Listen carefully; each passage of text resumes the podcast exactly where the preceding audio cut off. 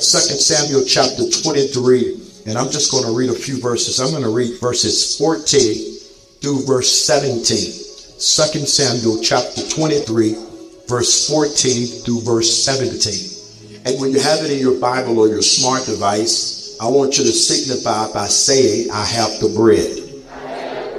And David was then in a hold, and the garrison of the Philistines was then in Bethlehem.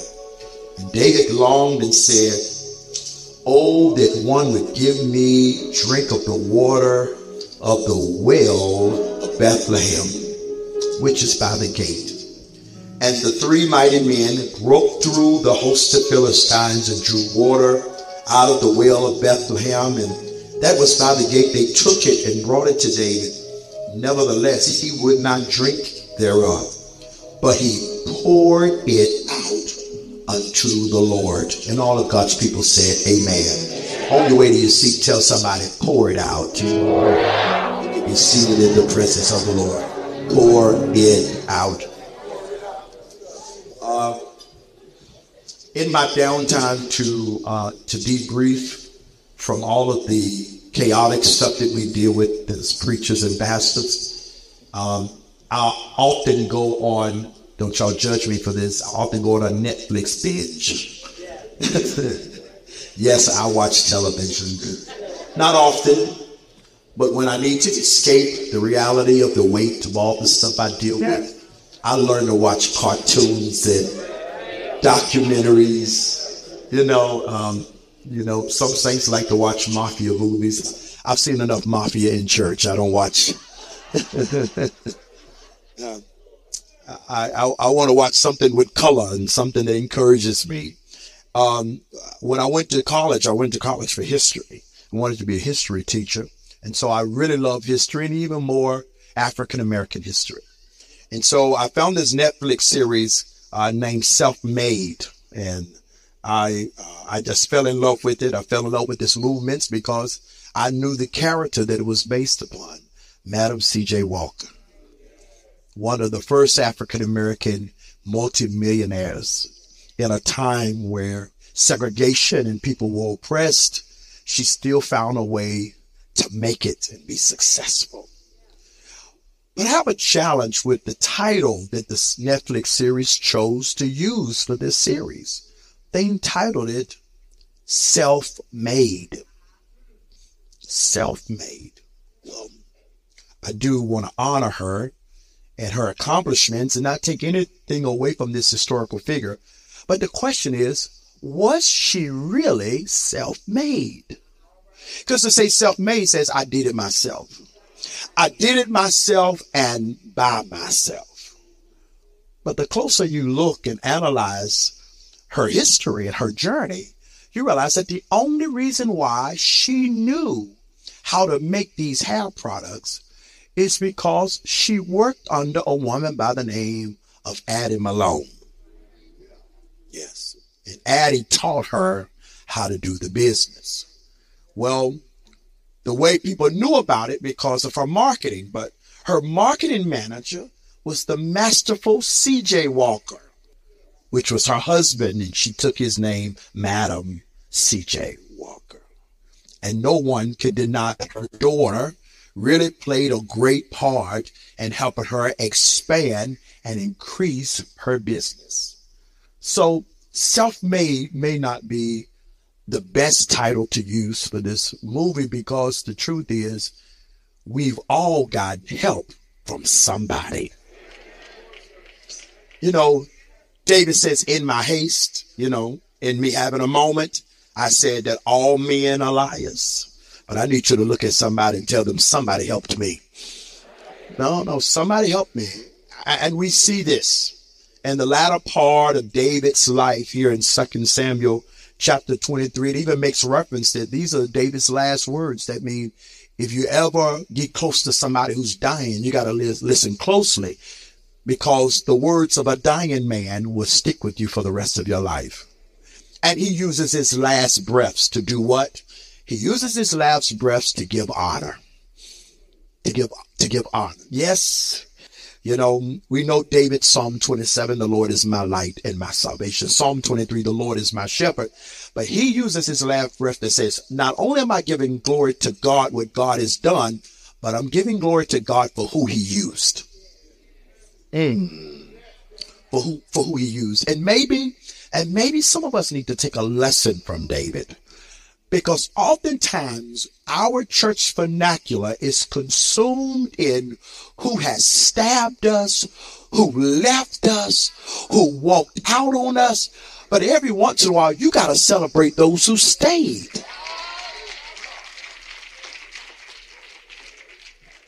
Oftentimes, I grew up in church and I would hear preachers fuss about the people who didn't come to church that night. But they would be fussing at the people who actually who actually there. I don't know where the people at. Well, we right here, Bishop. We right here. We, we count, Bishop. Some of us had the same bishop, I see. they might be sitting beside you, so don't shout too loud.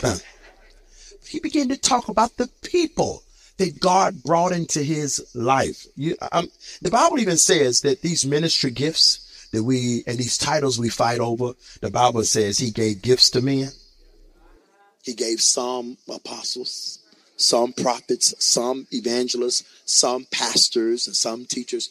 That they are gifts. Even the Bible says your gift will make room for you. And when you get a revelation that your leader is a gift, you'll handle them differently. Oh, y'all not saying none of them in here.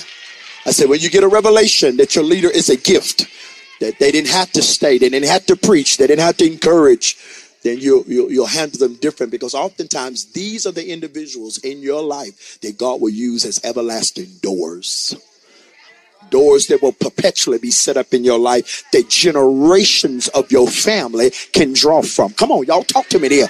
There is a mother in Zion, hallelujah, that operated as a midwife to you when you got filled with the Holy Ghost. Now you were the first, or your grandmother was the first in your family, and now there are generations that are among the sanctified because God used one person as a door. My God, I need you to look at somebody and tell them, I thank God for you. I thank I thank God. I thank God for the people who stuck it out with me when it wasn't convenient. I'm thankful for the people who supported me before I became popular. I'm thankful for the people who prayed for me and didn't ask me no questions. I thank God for the saints that rubbed me on the back and they knew I was going through something. I thank God for Pentecostal handshakes because somebody discerned I got to church, but my gas tank was on E. I thank God for the people that God used. Maybe y'all don't know how to celebrate, but you ought to celebrate for the people who covered you when they could have exposed you.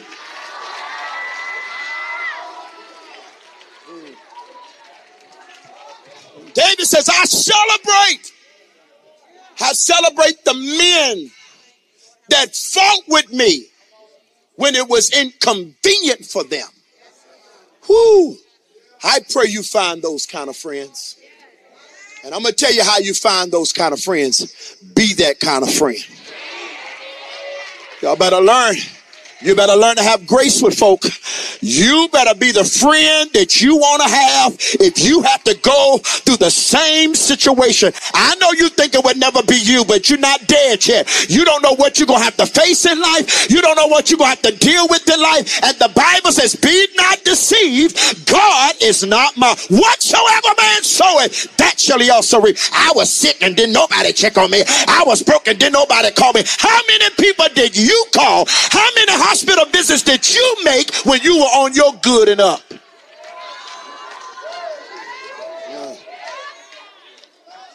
Ye who are spiritual, restore them.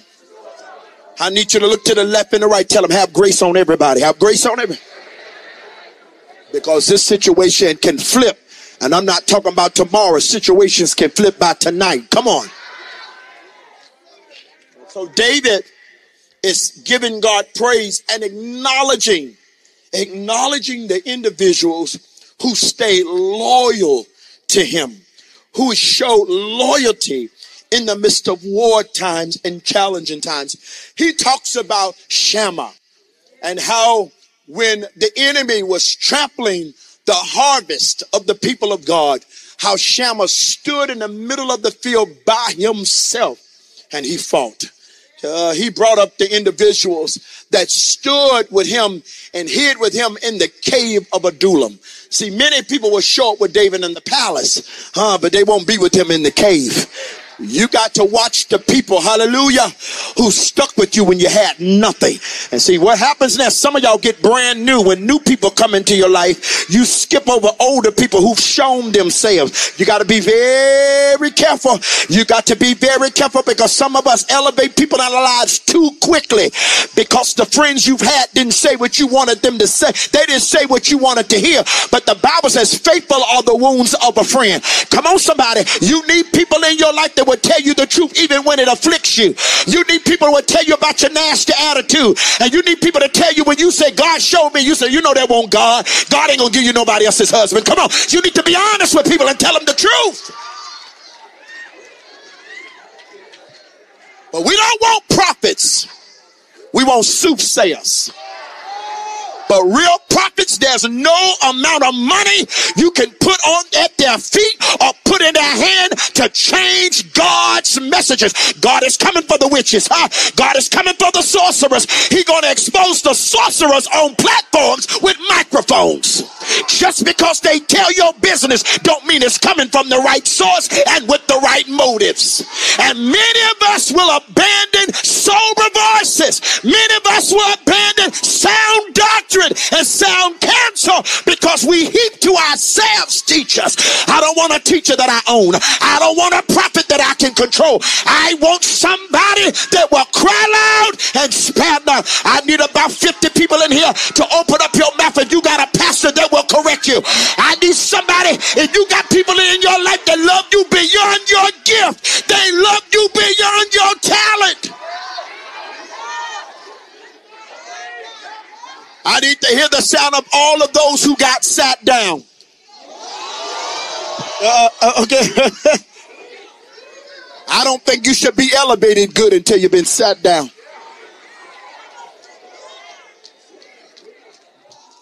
I, don't don't don't scream loud because everybody don't know when to praise. And i don't want you to make anybody nervous.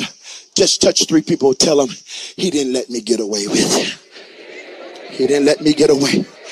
He didn't let me get away. He didn't he whispered in the ear of my preacher. I got to church on Sunday and they might as well call my name out. He didn't let me get one of the old saints walked over and said, sin, sin, sin, sin, sin, sin. He didn't let me. I tell y'all, y'all don't know when to praise. I tell you, you didn't know when to praise. Y'all, he didn't. No, the reason why you should praise, because the Bible says God only takes the time to chasten those Oh my, that's a reason to praise him. Because if he ignored me, it may be he's finished with me. But the mere fact that he took the time, that's a praise moment. He took the time to correct me. It means I haven't messed up so bad that I can't recover.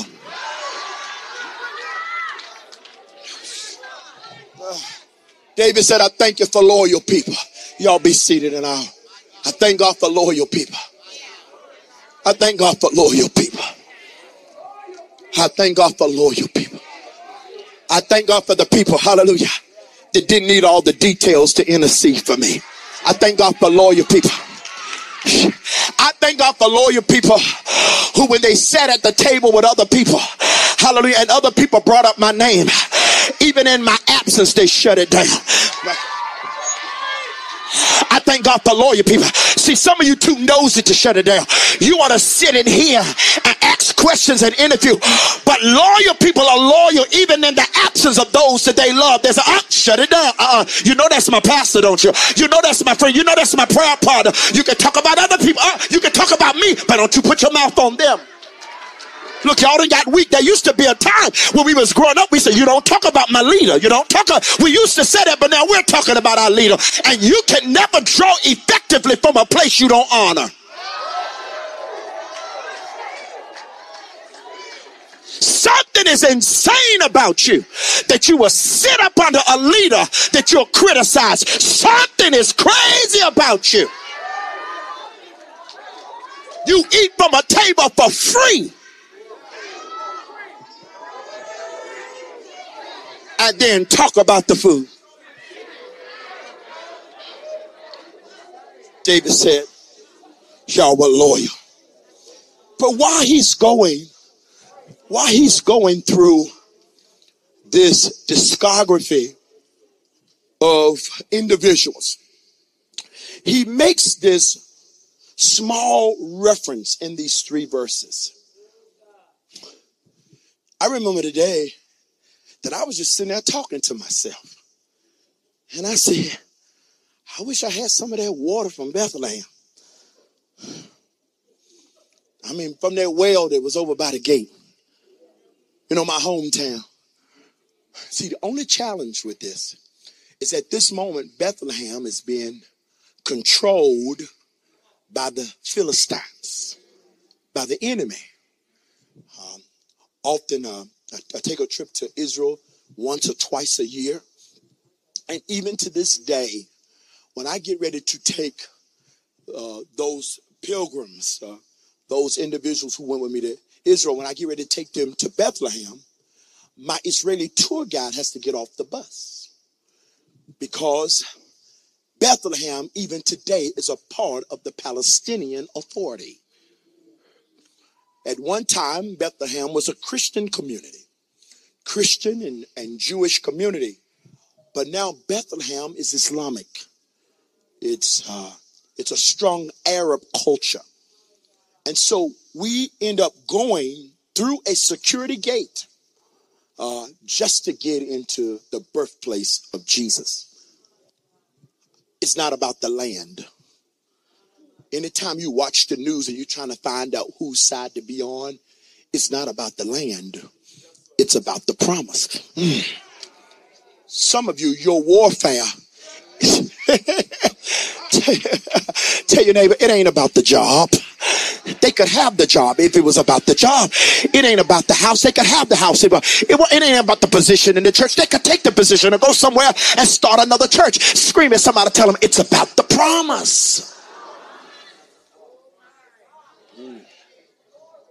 And David is just talking to himself out loud. Hope I'm not boring y'all with this. Y'all stay with me. I'm going somewhere. He's talking about it out loud. But these loyal men overheard David and they said, Let's go get that water. Let's go get that water. I just have a few points and I'll finish. Number one, to what extreme are you willing to go to please God? So now, many of us grew up in a very hyper law based culture, right?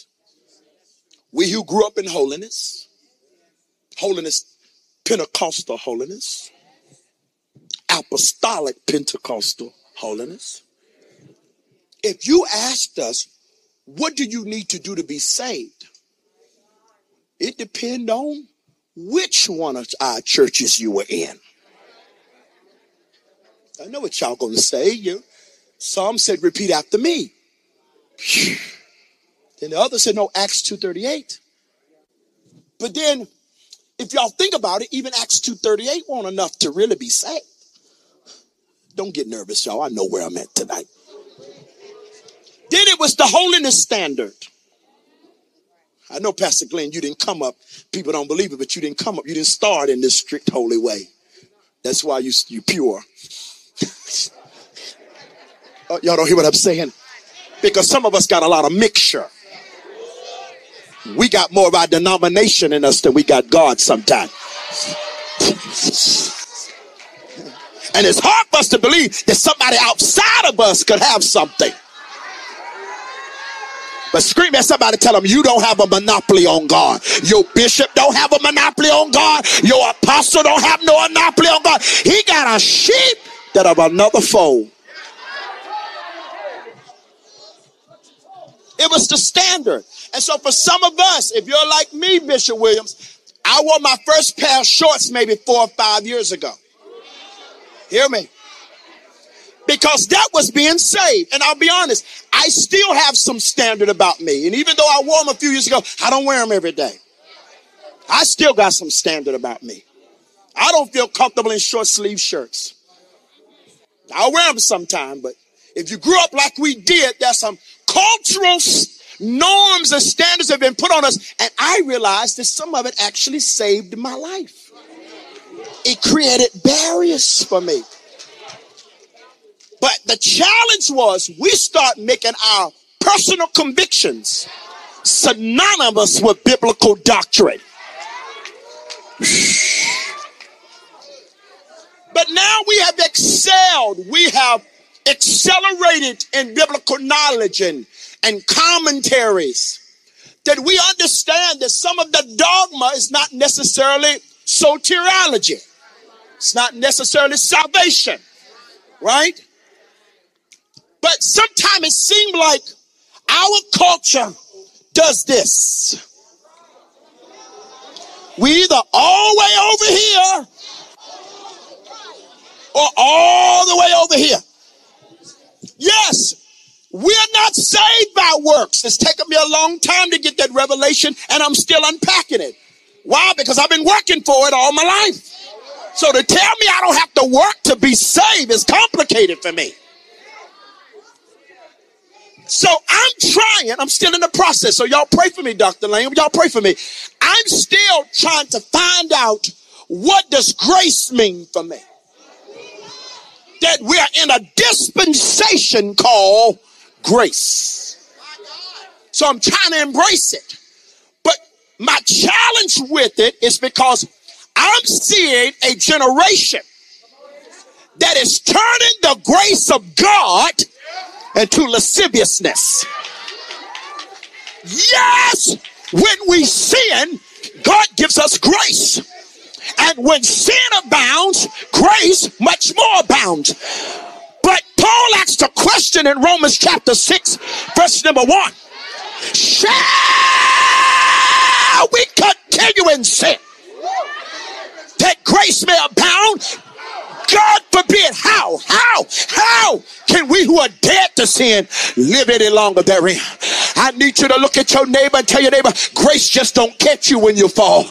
Tell them grace can keep you from falling. I wish I had a witness. It. Oh, y'all don't want to talk to me. Y'all don't want to be honest because we have made grace weak, but grace is not weak.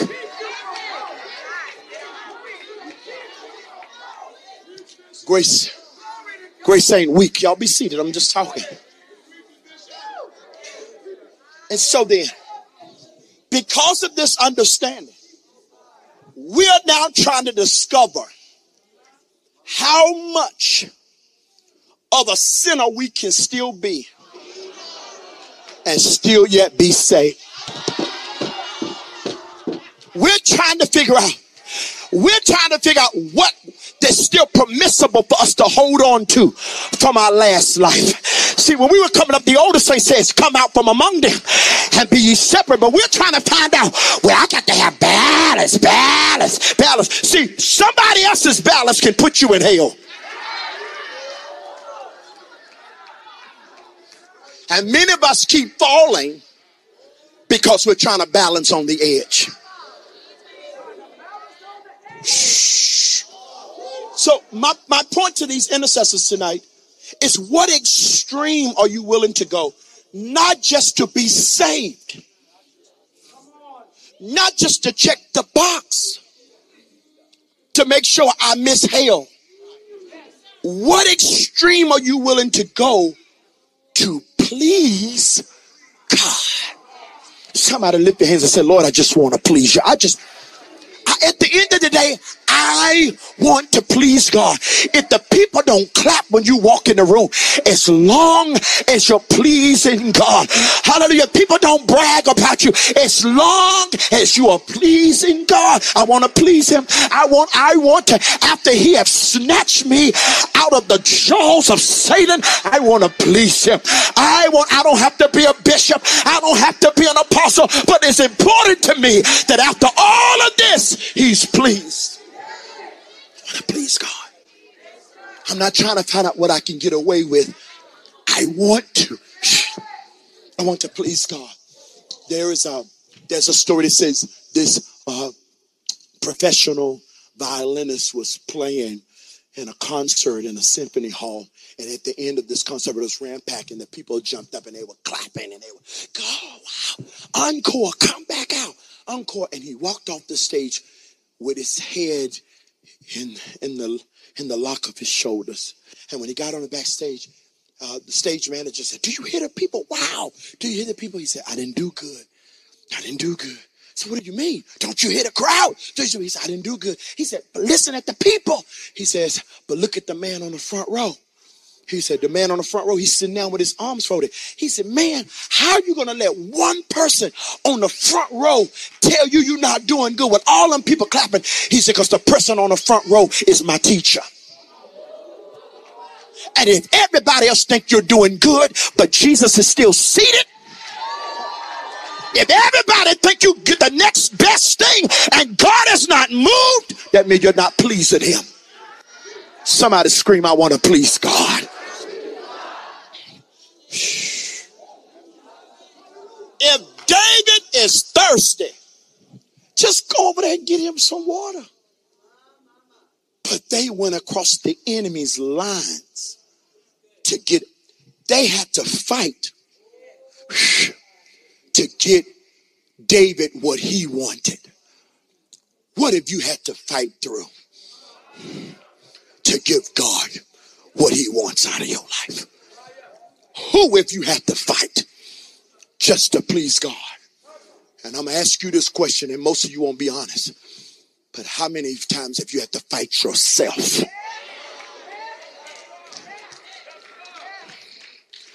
Because you haven't pleased God until you've learned that you've had to deny yourself.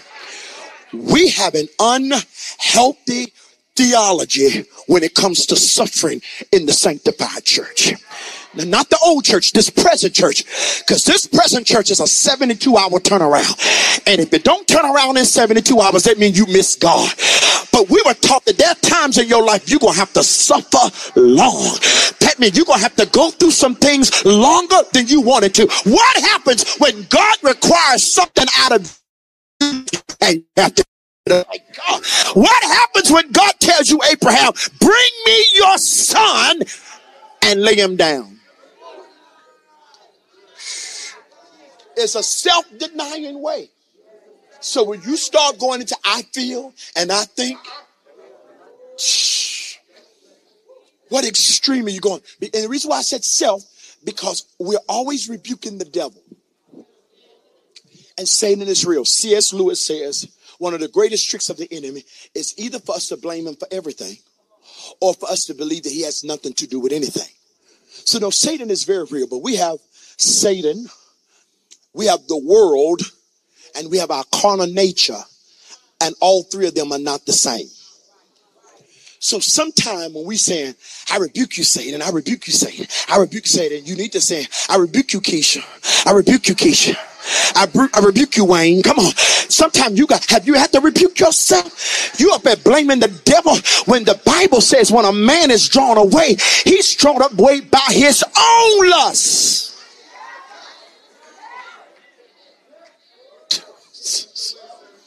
moments in your life you got to rebuke yourself. So the question is, how willing are you go? How far are you willing to go, even in self-denial, to please God?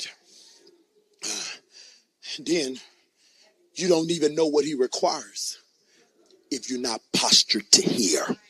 All of my note takers, you need to write that down. Remain postured to hear. They were in close enough proximity. Hear me they were in close enough proximity to hear David's dialogue with himself. Because we all talk to ourselves, but we don't talk that loud to ourselves. Now, if you do, amen, amen.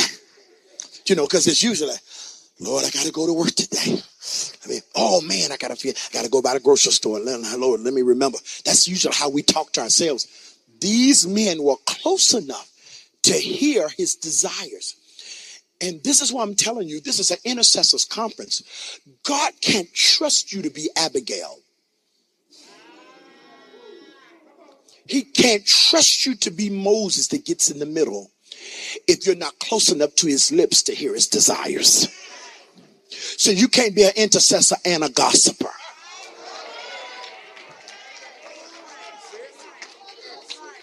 God don't trust people with information who don't have capacity. Because when you pray for people, let me tell you something. When I walked on the stage tonight and I hugged Pastor Glenn, see, I don't do that uh, church stuff. That hey doc, how you doing? I don't do that stuff. And I, and if y'all do it, that's between you and your friends. I don't do it because sometimes it comes off superficial to me. Hey doc, how many members y'all got? Who cares? How much money y'all raise? What does it matter?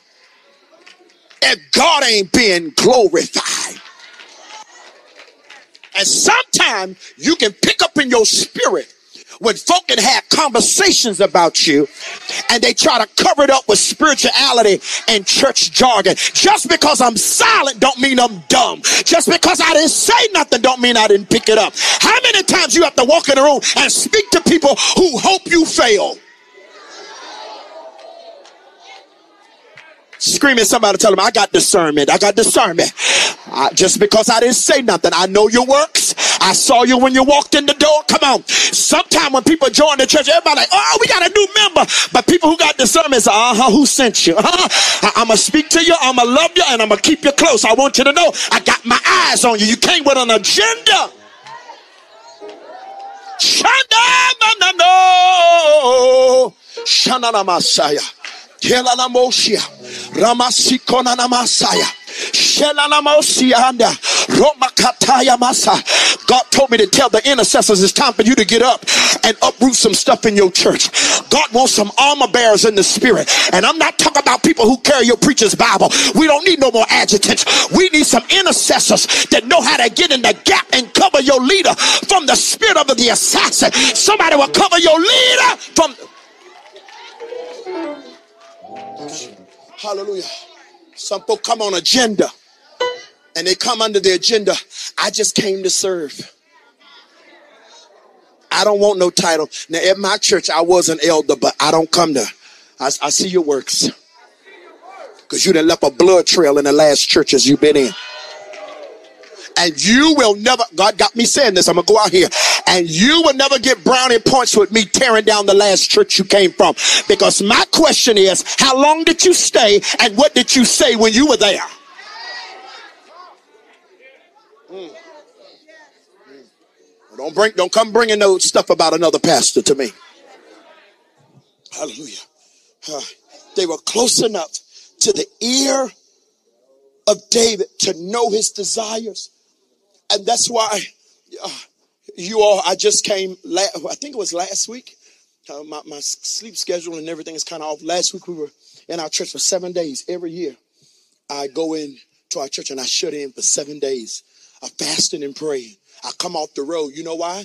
Because I don't want to think I know.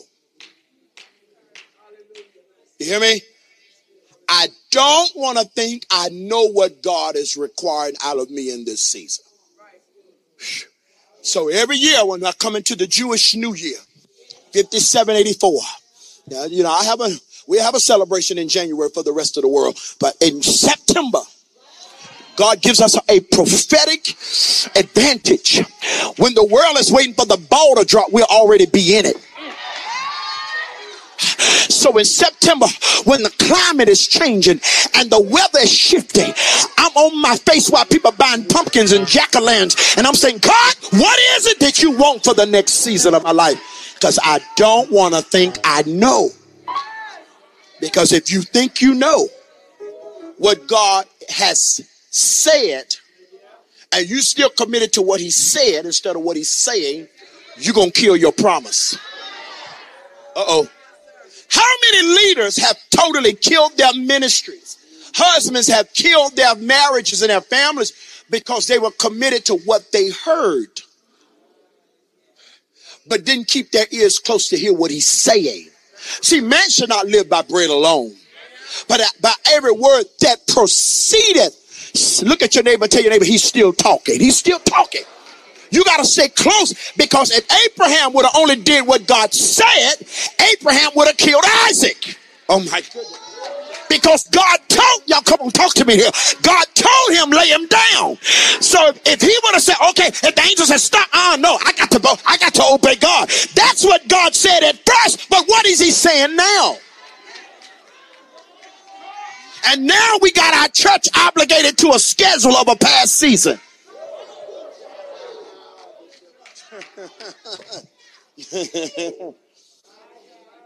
and this is what is going to change. In this season, God is getting ready to expose who is his fans versus who is his followers. we got a whole lot of fans of Jesus. As a matter of fact, this message right here, it starts clearing out the fans. I got some people in here right sitting They hurry up now. Sing it won't be long from now. No.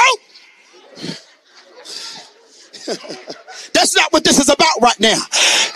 You right, it ain't gonna be long from now when you start putting yourself on the altar. You right, it ain't gonna be long from now when you start finding out what God wants. What does God want? What is He requiring? Are you a fan or you a follower? As long as he's passing out fish sandwiches, they are behind him. But when he starts saying stuff like, eat my flesh and drink my blood. And I come to tell you, glory be to God, there's another generation that's rising and they're going to obey God. Glory be to God. I said there's a nation. If you living and you know you in that nation, I want to hear you release a sound in this room. I'm going to obey God. I'm in too deep now. Woo. I said, I'm in too deep. I got to look at somebody, tell them I gotta obey God. I got I have experienced life in disobedience. I've experienced what rebellion looks like. But scream at somebody, tell them I've got to obey God. They brought it to him. They his followers brought him the water. And when they brought him the water, David was shocked. Imagine they could have lost their lives. They went in, they had to fight their way in, then get to the well. The others had to cover the one that was getting the water out and fight while the one is drawing water. And then they got to fight to get out of it. And then they get to David, and David is half asleep. And they said, Hey, David, we got you some water. He said, Okay. He said, No, we got you some Bethlehem water. What? Yeah, we got you some of that water from Bethlehem. He says, How did you even know? We heard you. We got you that water from Bethlehem. David said, What? You risk your life to get me that water. What? He said, Give me that water. And you know what he said? He poured. I'm finished now. He poured it out. Could you imagine? Could you imagine if you had risked your life to get this for David and then he poured it out? He says, Because I'm not worthy of that. The only one that's worthy of that kind of sacrifice. He gave what Leviticus calls a libation. You have your burnt offerings that come with libation. You have your grain offering that comes with libation. The libation is a liquid offering. But a drink offering was preserved for when they came into the promise. Oh, he says, once you come into the land of promise, and I have brought you through a season that could have killed you. Once you come into the land of promise, when I brought you into a place that others did not survive, he says, then get something liquid. Shh. And Mm. Pour it out. Pour it out. Because the only one that's worthy of water from Bethlehem is the one that is water from Bethlehem. The only one that is worthy of the potential blood of men is the one who prophetically would bleed for those men. I came for the intercessors to tell you tonight there's one more pour. Hey! There's another, there is a reserve in you. I come to tell the preachers and the prophets, there's a reserve in you. There's something you've been holding back because of your age. It's something you've been holding back because time is gone by. It's something that you've been holding back because you feel like you've already given so much on the floor of church, on the floor of ministry. But God says there's a reserve that I want out of you tonight. Yes, there's a promise I'm bringing you to, but you cannot come into that promise unless you're willing to pour out. I need somebody in this room to lift up your hands all over this place and open up your mouth and begin to pour out, begin to pour out, begin to pour out, begin to pour out. There's another. He said, pour, pour out, pour, pour. You're holding on to it as though it belongs to you. I gave you those children. Now pour them out as a drink offering. Shana. I gave you that assignment. I gave you that gift. Now pour it out as a drink offering. I didn't come for everybody, but at least 72 of you in this room, you know that Zion has been propelling you to a deeper place in Him. You don't just want a church experience, you want a fresh God experience. I want you to get on your feet right now and lift up those hands and open up your mouth and travail, travail, travail, travail. Today, Roma Kata, Roma Nanamo Sunday, Roma. I feel the Holy Ghost here. I tell you, I'm on my last trip of the year, and I know God told me to tell you to pour out tonight. Pour, pour out, the Holy Ghost of God. I feel the pneuma of God blowing in this place. The Ruach of God is blowing in the Lamokosha. What is it? There's a reserve. There's a reserve in you. There's a reserve.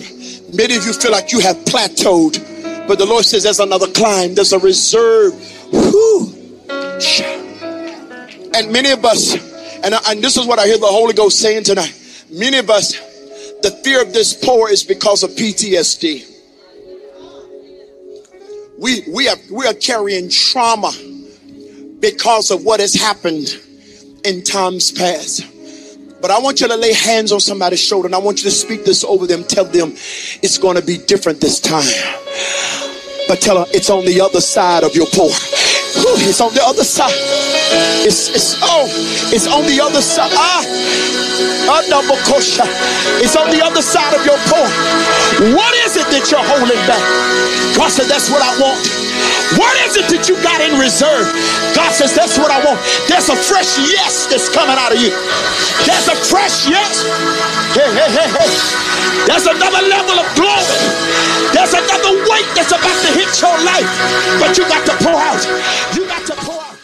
The Bible says, Man shall not live by bread alone, but every word that proceedeth out of the mouth of God. I pray that you are blessed by the message today. And if you want to continue to get more inspirational, motivational, and even more gospel messages, I encourage you to follow our YouTube channel or subscribe to our podcast. And today we want to give you an opportunity to partner what we're doing domestically here at our local church and what we're doing all over the world. There are ways to give. And remember, when you sow, that seed may leave your hand, but it'll never leave your life. The Bible declares to us that when we sow, seeds are connected to harvest. Well, I want you to remember that I know what it feels like to cry until you have no more tears left to cry. But after you finish crying, don't stop. Get up and keep going.